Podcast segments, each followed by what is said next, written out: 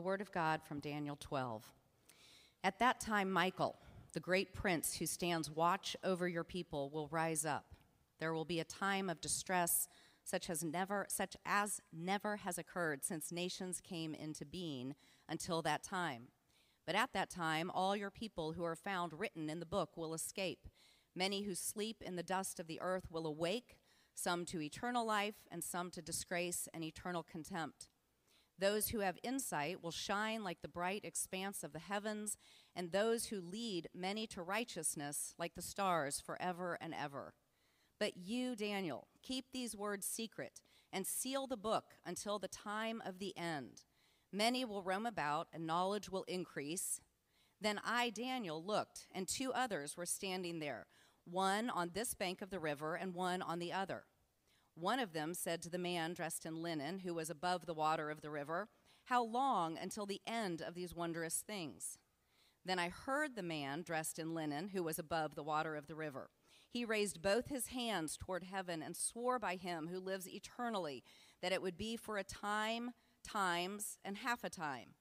When the power of the holy people is shattered, all these things will be completed.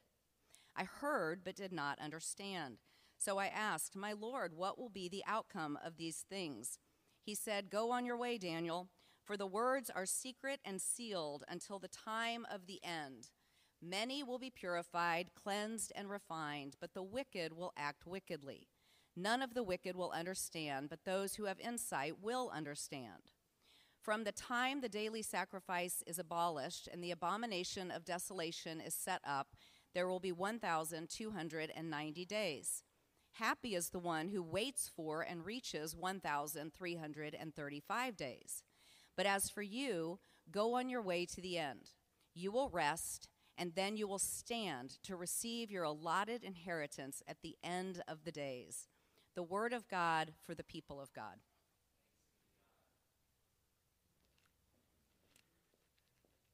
I'm going to encourage you now to take a copy of the scriptures and turn to Daniel 12, not your typical Advent passage. I recognize that. But today we wrap up our study in the book of Daniel. Congratulations, Sojourn Church family. After today, we will have made it through one of the most challenging books of the Bible in our study together through the end of this year. At the end of this sermon, uh, we will still have questions about Daniel 12. I need to state that at the beginning. We will, like Daniel, say, Sir, I have heard, but I do not understand. And that's okay. But there is there are realities in this text that are helpful for us as we prepare to celebrate Christmas. In 1967, Stevie Wonder summed up in song some of the best of fallen humanity's longings that rise up in our hearts, specifically during Christmas. He's saying this Someday at Christmas, men won't be boys playing with bombs like kids play with toys. One warm December, our hearts will see a world where men are free. Someday at Christmas, there'll be no wars when we have learned what Christmas is for. When we have found what life's really worth, there'll be peace on earth. Someday, all our dreams will come to be someday in a world where men are free. Maybe not in time for you and me, but someday at Christmas time. Someday at Christmas, we'll see a land with no hungry children, no empty hand. One happy morning, people will share our world where people care. Someday at Christmas, there'll be no tears. If you allow your mind to rest on these lyrics, I hope they strike a deep chord in your hearts. Stevie Wonder stands in a long line of poets and musicians who have found Christmas to be when their hearts express longings far deeper than what they typically experience. And in Daniel 12, which Courtney just read for us, we find these longings addressed.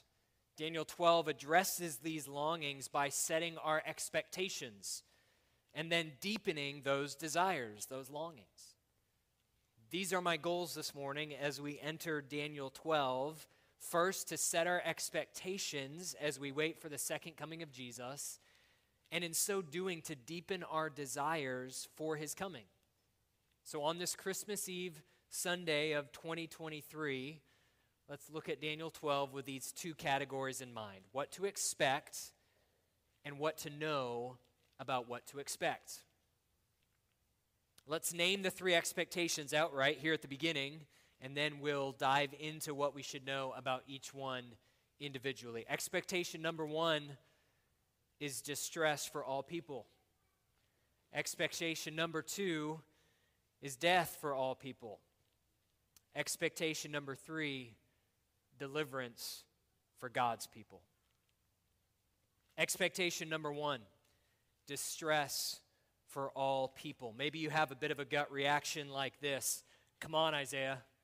It's Christmas Eve. This is what you want to lead with. You want to enter our Christmas Eve worship together with expect distress for all people.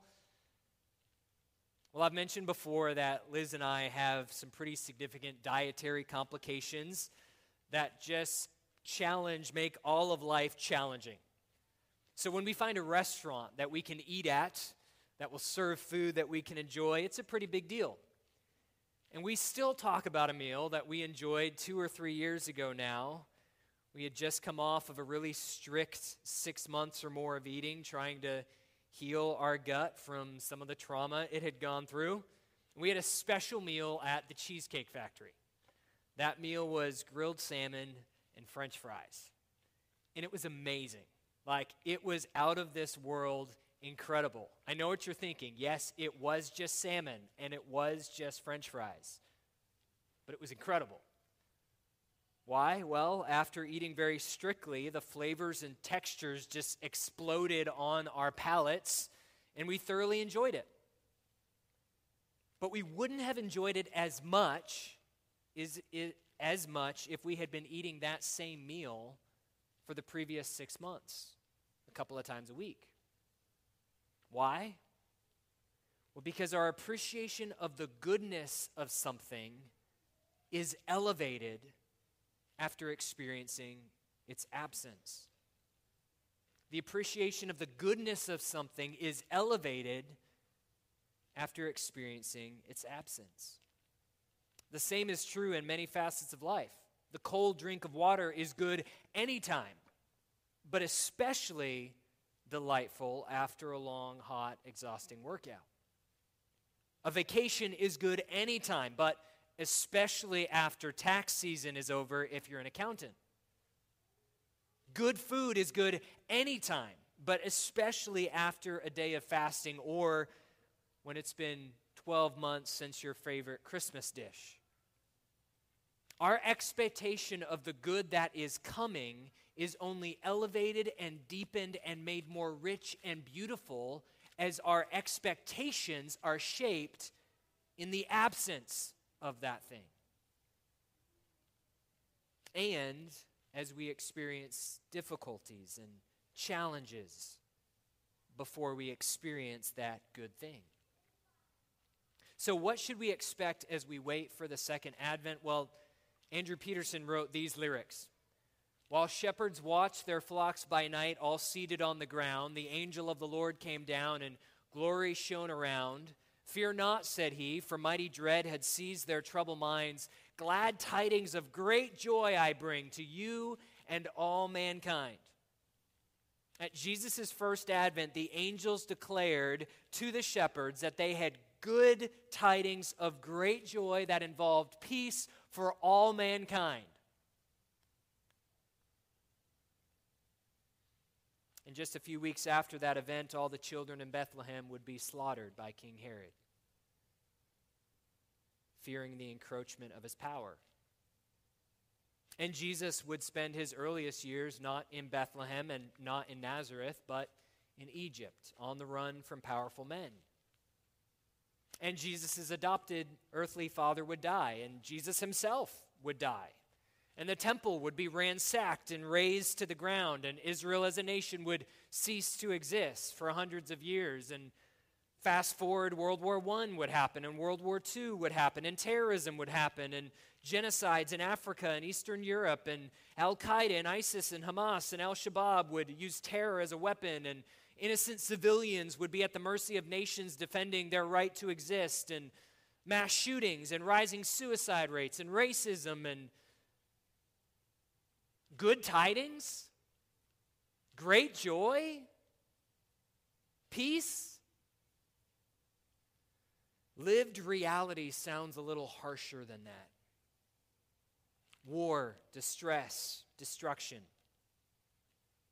So maybe Andrew Peterson should have adjusted his lyrics distress to you and all mankind. Seems a little more appropriate, doesn't it? But, friends, if the book of Daniel has taught us anything in our time together, it's taught us that mankind should expect distress. Distress as human leaders and institutions reject God and follow the way of the dragon. As leaders demand absolute, inappropriate loyalty. As image bearers of God are preyed upon like animals by other image bearers of God, treated like products of evolution by beastly kingdoms and power structures. Now, December 1140 puts us, sorry, December, Daniel 1140 puts us in a time frame at the time of the end. While everything in the apocalyptic portions of Daniel was future to Daniel's time, we have the benefit of 2,500 years between us and Daniel's visions. And many elements of this three chapter vision, Daniel 10, 11, and 12, have been fulfilled. Many elements, but not all. Specifically, verses 40 onward from Daniel 11. We know from the rest of the Bible that we are currently in the time of the end. And we know that not because of the headlines and not because of what we read, but we know that because the prophecies about the first coming of the Messiah have been fulfilled the anointed, the, the Messiah, Jesus the King, has come. His birth, his life, his death, his resurrection inaugurated the time of the end. So, are we in the end times? Absolutely. But that didn't happen in the last decade or the last 25 years. It's been 2,000 years that we've been in the end times. So, is the Bible mistaken? Has Jesus forgotten about his promises? How long are we going to last? And why so long in the end times? Well, for one very good reason the patience of God. 2 Peter 3 9 says this The Lord is not slow to fulfill his promise, as some count slowness, but rather he's patient towards you, not wishing that any should perish, but that all should reach repentance. And so, as we wait for the promise of God and the coming of Jesus, his second coming, we should know that God is exercising his patience before he administers his justice. And in the meantime, we should expect distress as nations rise and fall, as nations rise against nations, as one beastly kingdom surpasses another beastly kingdom as the way of the dragon is lived out by beastly powers exercising their dominion. And what specifically is that distress going to look like? Well, Daniel 9:26 reminded us that there's going to be wars and desolations. Daniel 12:1 described a time of trouble such as has never occurred since nations have existed. Daniel 12, 6 describes one who shatters the holy people, the set apart ones, the people of God. So, if we're going to allow Daniel 12 to set our expectations, we need to lean into this reality. Friends, expect distress for all people. But what should we know about this distress? Well, for one thing, the distress that you and I face in this life, no matter what it looks like, it is but a shade, a shadow of the distress that will envelop the world completely until we reach the culmination of all things. But know this also abruptly, unexpectedly, astoundingly, that distress will be over for all those submitted to King Jesus. The distress will be unfathomable in our imaginations. And then it's over. It's done. Expect distress for all mankind, but know that that distress is temporary. Second expectation what else should we expect? Well, number two, expect death for all people.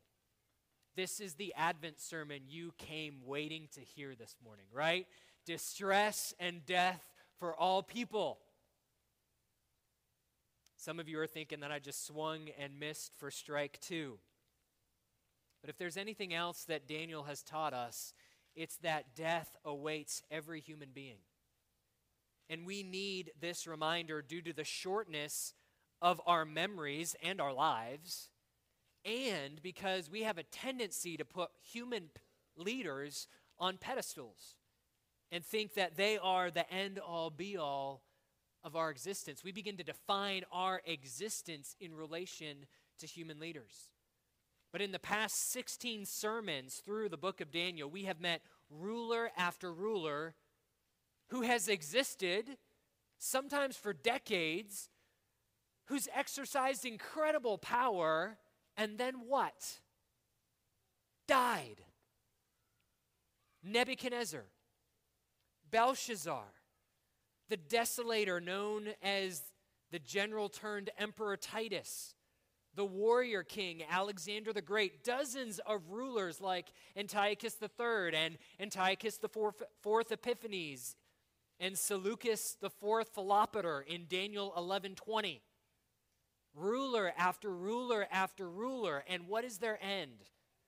Well, directly from the text, died, killed, broken, not by human hands, decreed destruction poured out upon, stumbling, falling, and no more, broken in death. And these are just the rulers, and just some of the rulers in the history of mankind. Think of the hundreds of thousands of generals and soldiers and landowners and wives and mothers and children and businessmen and merchants and poets and philosophers and politicians who lived during the times of these kingdoms. And where are they now? dead, their bodies decaying in the ground. Friends, expect death for all people. And death comes for the wicked and it comes for the wise alike. Those who reject God and those who follow God. Daniel 12, 2, many will sleep in the dust. That's death. Even Daniel himself, at the end of this chapter, is told by Gabriel, but as for you, go on your way to the end, you will rest. What is he telling Daniel? You're not going to have all your questions answered, you're going to die.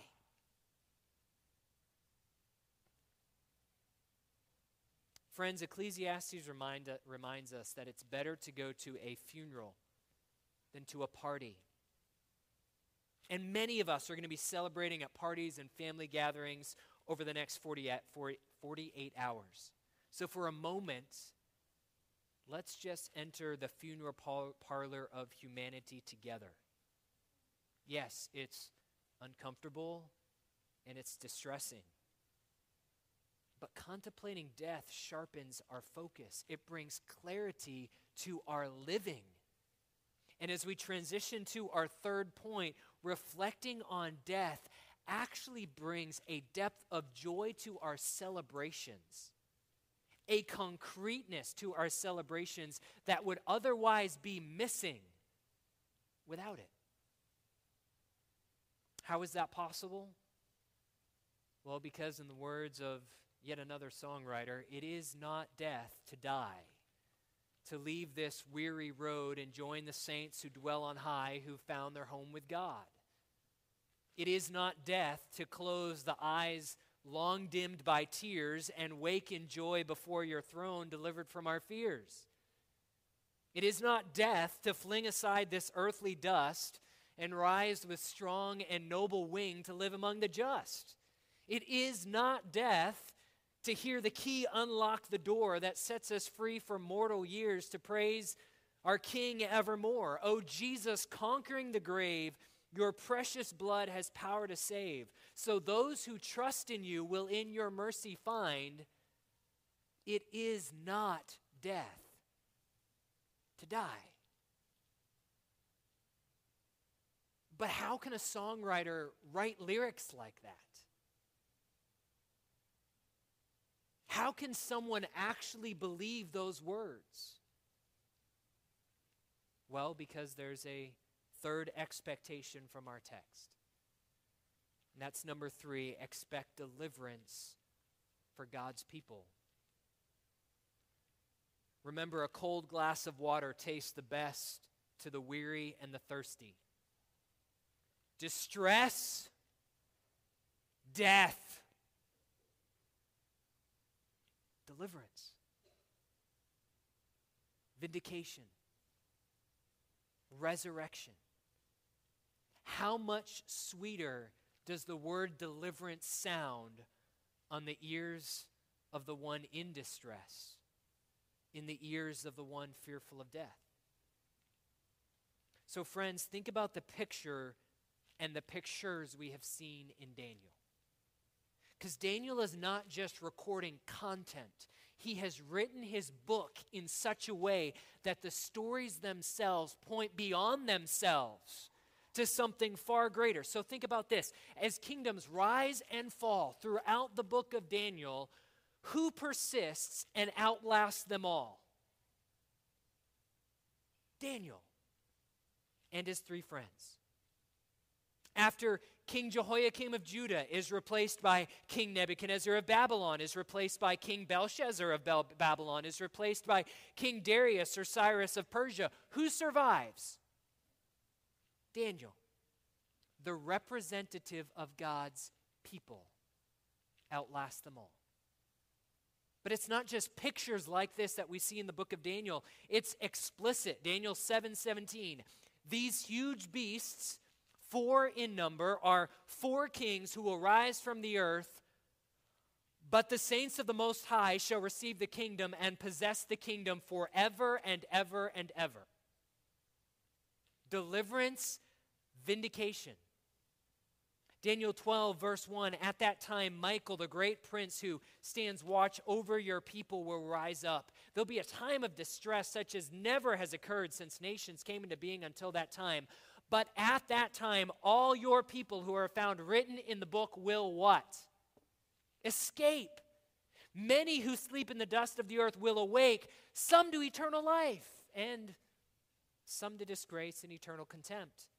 Those who have insight will shine like the bright expanse of the heavens. Those who lead many to righteousness like the stars forever and ever. What is Daniel communicating? Deliverance, vindication, resurrection. So, dear image bearer of God, this is what God promises to those who worship Him. All people die, all will be raised, some will be raised to eternal life with God for all of eternity. And those who've not submitted to God's King will be raised from death to disgrace and eternal contempt, an eternal living death. So, can I ask each one of you to ask yourselves the question Is resurrection to deliverance and vindication my future? If you're in Christ, it is. As Dr. Beale has put it so memorably, you become like what you revere, whether for ruin or restoration. You become like what you revere, whether for ruin or restoration. Those who submit to Yahweh's king will share in the king's fate. Sure, death, distress in this life, but distress is temporary and death is reversible. After temporary distress, after the veil of death has been traversed, what then? Resurrection, deliverance, life, joy, delight, and glory for all of eternity. So, Christian, remember this as it goes with your king, it goes with you. as it goes with your representative, so it goes with you. So, follower of the king, this is what we wait for the coming of the king, not merely as a babe in the manger that we'll celebrate tomorrow. That is wonderful, but that's just a piece of the story. That's not the end. That is not even the beginning. It's simply a chapter in this grand story that God is writing. And the king is coming again, no longer as a babe in a stable, but as a powerful king on a white horse. And he brings with him resurrection, life, real life, real living in the presence of God, and the restoration of all things. That's what we wait for. That's what we long for. So, Christian, could it be that you don't wait well and suffer well? And could it be that you fear death because you don't know what you're waiting for? Because you've forgotten what you're waiting for.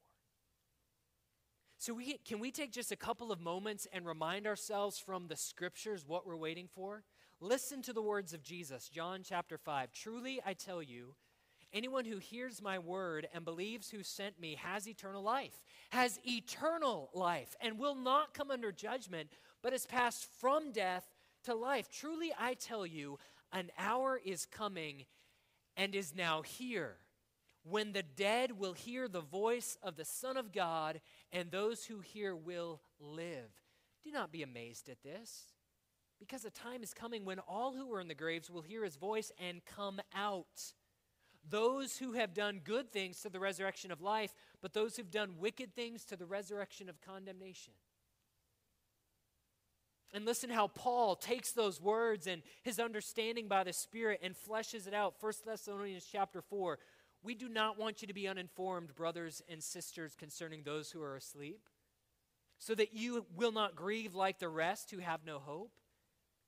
For if we believe that Jesus died and rose again, in the same way, through Jesus, God will bring with him those who have fallen asleep. For we say this to you by a word from the Lord. We who are still alive at the Lord's coming will certainly not precede those who have fallen asleep.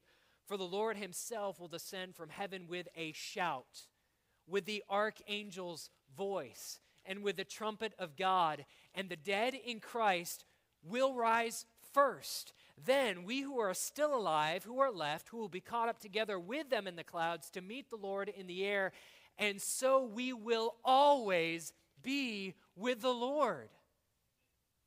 Therefore, encourage one another with these words. And listen to the Apostle John. Then I saw a great white throne and one seated on it. Earth and heaven fled from his presence, and no place was found for them. I also saw the dead, the great and the small, standing before the throne, and books were opened. Another book was opened, which is the book of life, and the dead were judged according to their works by what was written in the books. Then the sea gave up the dead that were in it, and death and Hades gave up the dead that were in them. Each one was judged according to their works. Death and Hades were thrown into the lake of fire. This is the second death, the lake of fire. And anyone whose name was not found written in the book of life was thrown into the lake of fire. Then I saw a new heaven and a new earth. For the first heaven and the first earth had passed away, and the sea was no more. I also saw the holy city, the new Jerusalem, coming down out of heaven from God, prepared like a bride adorned for her husband. Then I heard a loud voice from the throne Look, God's dwelling is with humanity, and he will live with them. They will be his peoples, and God himself will be with them and will be their God. He will wipe away every tear from their eyes Death will be no more. Grief, crying, pain will be no more because former things have passed away. Then the one seated on the throne said, Look, I am making all things new. Christian, this is our future. This is what we have to look forward to. Yes, Daniel 12 has adjusted our expectations as we wait, excuse me, for Jesus to come again. We expect distress. We expect death. But, friends, distress is temporary and death is reversible. We expect deliverance for the people of God because it's certain. It's been promised to us by the one who loved us, who gave himself for us, who is coming back again. So, how should these reshaped expectations affect our waiting? Excuse me. well, First Peter, First and Second Peter are bursting with instructions for those who are waiting for Jesus to return. So let's look at just three ways that our waiting is adjusted briefly as we close. Number one, we wait in patient holiness. Patient holiness. 2 Peter 3. The Lord does not delay his promised coming, as some understand delay, but is patient with you, not wanting any to perish, but all to come to repentance. But the day of the Lord, his second coming, will come like a thief, and on that day the heavens will pass away with a loud noise, the elements will burn and be dissolved, and the earth and the works on it will be disclosed. Since all these things are be dissolved in this way, are to be dissolved in this way, it is clear what sort of people you should be in holy conduct in godliness as you wait for the day of God and hasten its coming. So, friends, we wait in patient holiness. Number two, we wait in prayerful, loving, serving, and dependent community. 1 Peter 4 The end of all things is near. Yes, it was near 2,000 years ago, and it is near today. Therefore, be alert and sober minded for prayer. Above all, maintain constant love for one another, since love covers a multitude of sins. Be hospitable to one another without complaining. Just as each one has received a gift, use it to serve others as good stewards of the varied grace of God. If anyone speaks, let it be as one who speaks God's words. If anyone serves, let it be from the strength that God provides, so that God may be glorified through Jesus Christ in everything. To him be the glory and the power forever and ever. Amen. And number three, we wait with an invitation for others to wait with us. Friends, you live among and work with and live near individuals who need to hear that Christ came the first time, yes. But God has appointed him as a judge, and he's coming again, not as a lamb to die, not in humility, but in power, in strength as a king to reign and rule. They need to hear of God's grand story, beginning with creation and mankind's rebellion and personal redemption available in Christ and the coming restoration of all things. And friends, there is no better cause to give your life to. Friends, we celebrate today, tomorrow, that Jesus has come. But more than that, we celebrate that Jesus is coming again. Distress is temporary, death is but a doorway. Resurrection and vindication await the sons and daughters of God. So, friends, I think Stevie Wonder was right. Someday at Christmas, there'll be no more tears. When all men are equal and no man has fears. One shining moment, one prayer away from our world today. So, even so, come, Lord Jesus. Let's pray.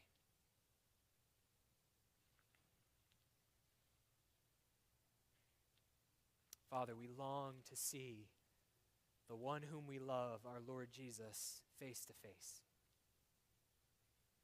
We long to see him not just as a porcelain figure in a nativity set, but as the reigning king coming on a white horse to rescue his bride. Father, we long for broken creation to be restored and whole. We long for our tears to be over with, our pain to be finished. We long for distress and death to be no more. And Father, those longings feel especially acute in a season filled with so much joy and celebration. Because underneath it all, we know that something's not right. The world is not as it should be. All is not peace and joy. So, Lord Jesus, hear the cry of our hearts Come. Come quickly. Come again. Restore all things. Bring healing.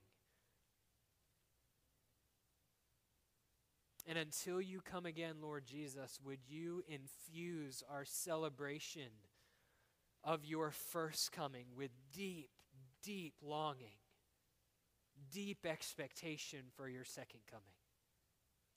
Father, help us not to be content with merely living life on this planet, going with the flow of culture and worshiping the false gods that are set before us. But Father, would you allow the anticipation of Christ's second coming to make us discontent in a holy way, to look upward, even as the disciples looked upward as your Son ascended into the heavens and the angel said, in like manner, he'll return.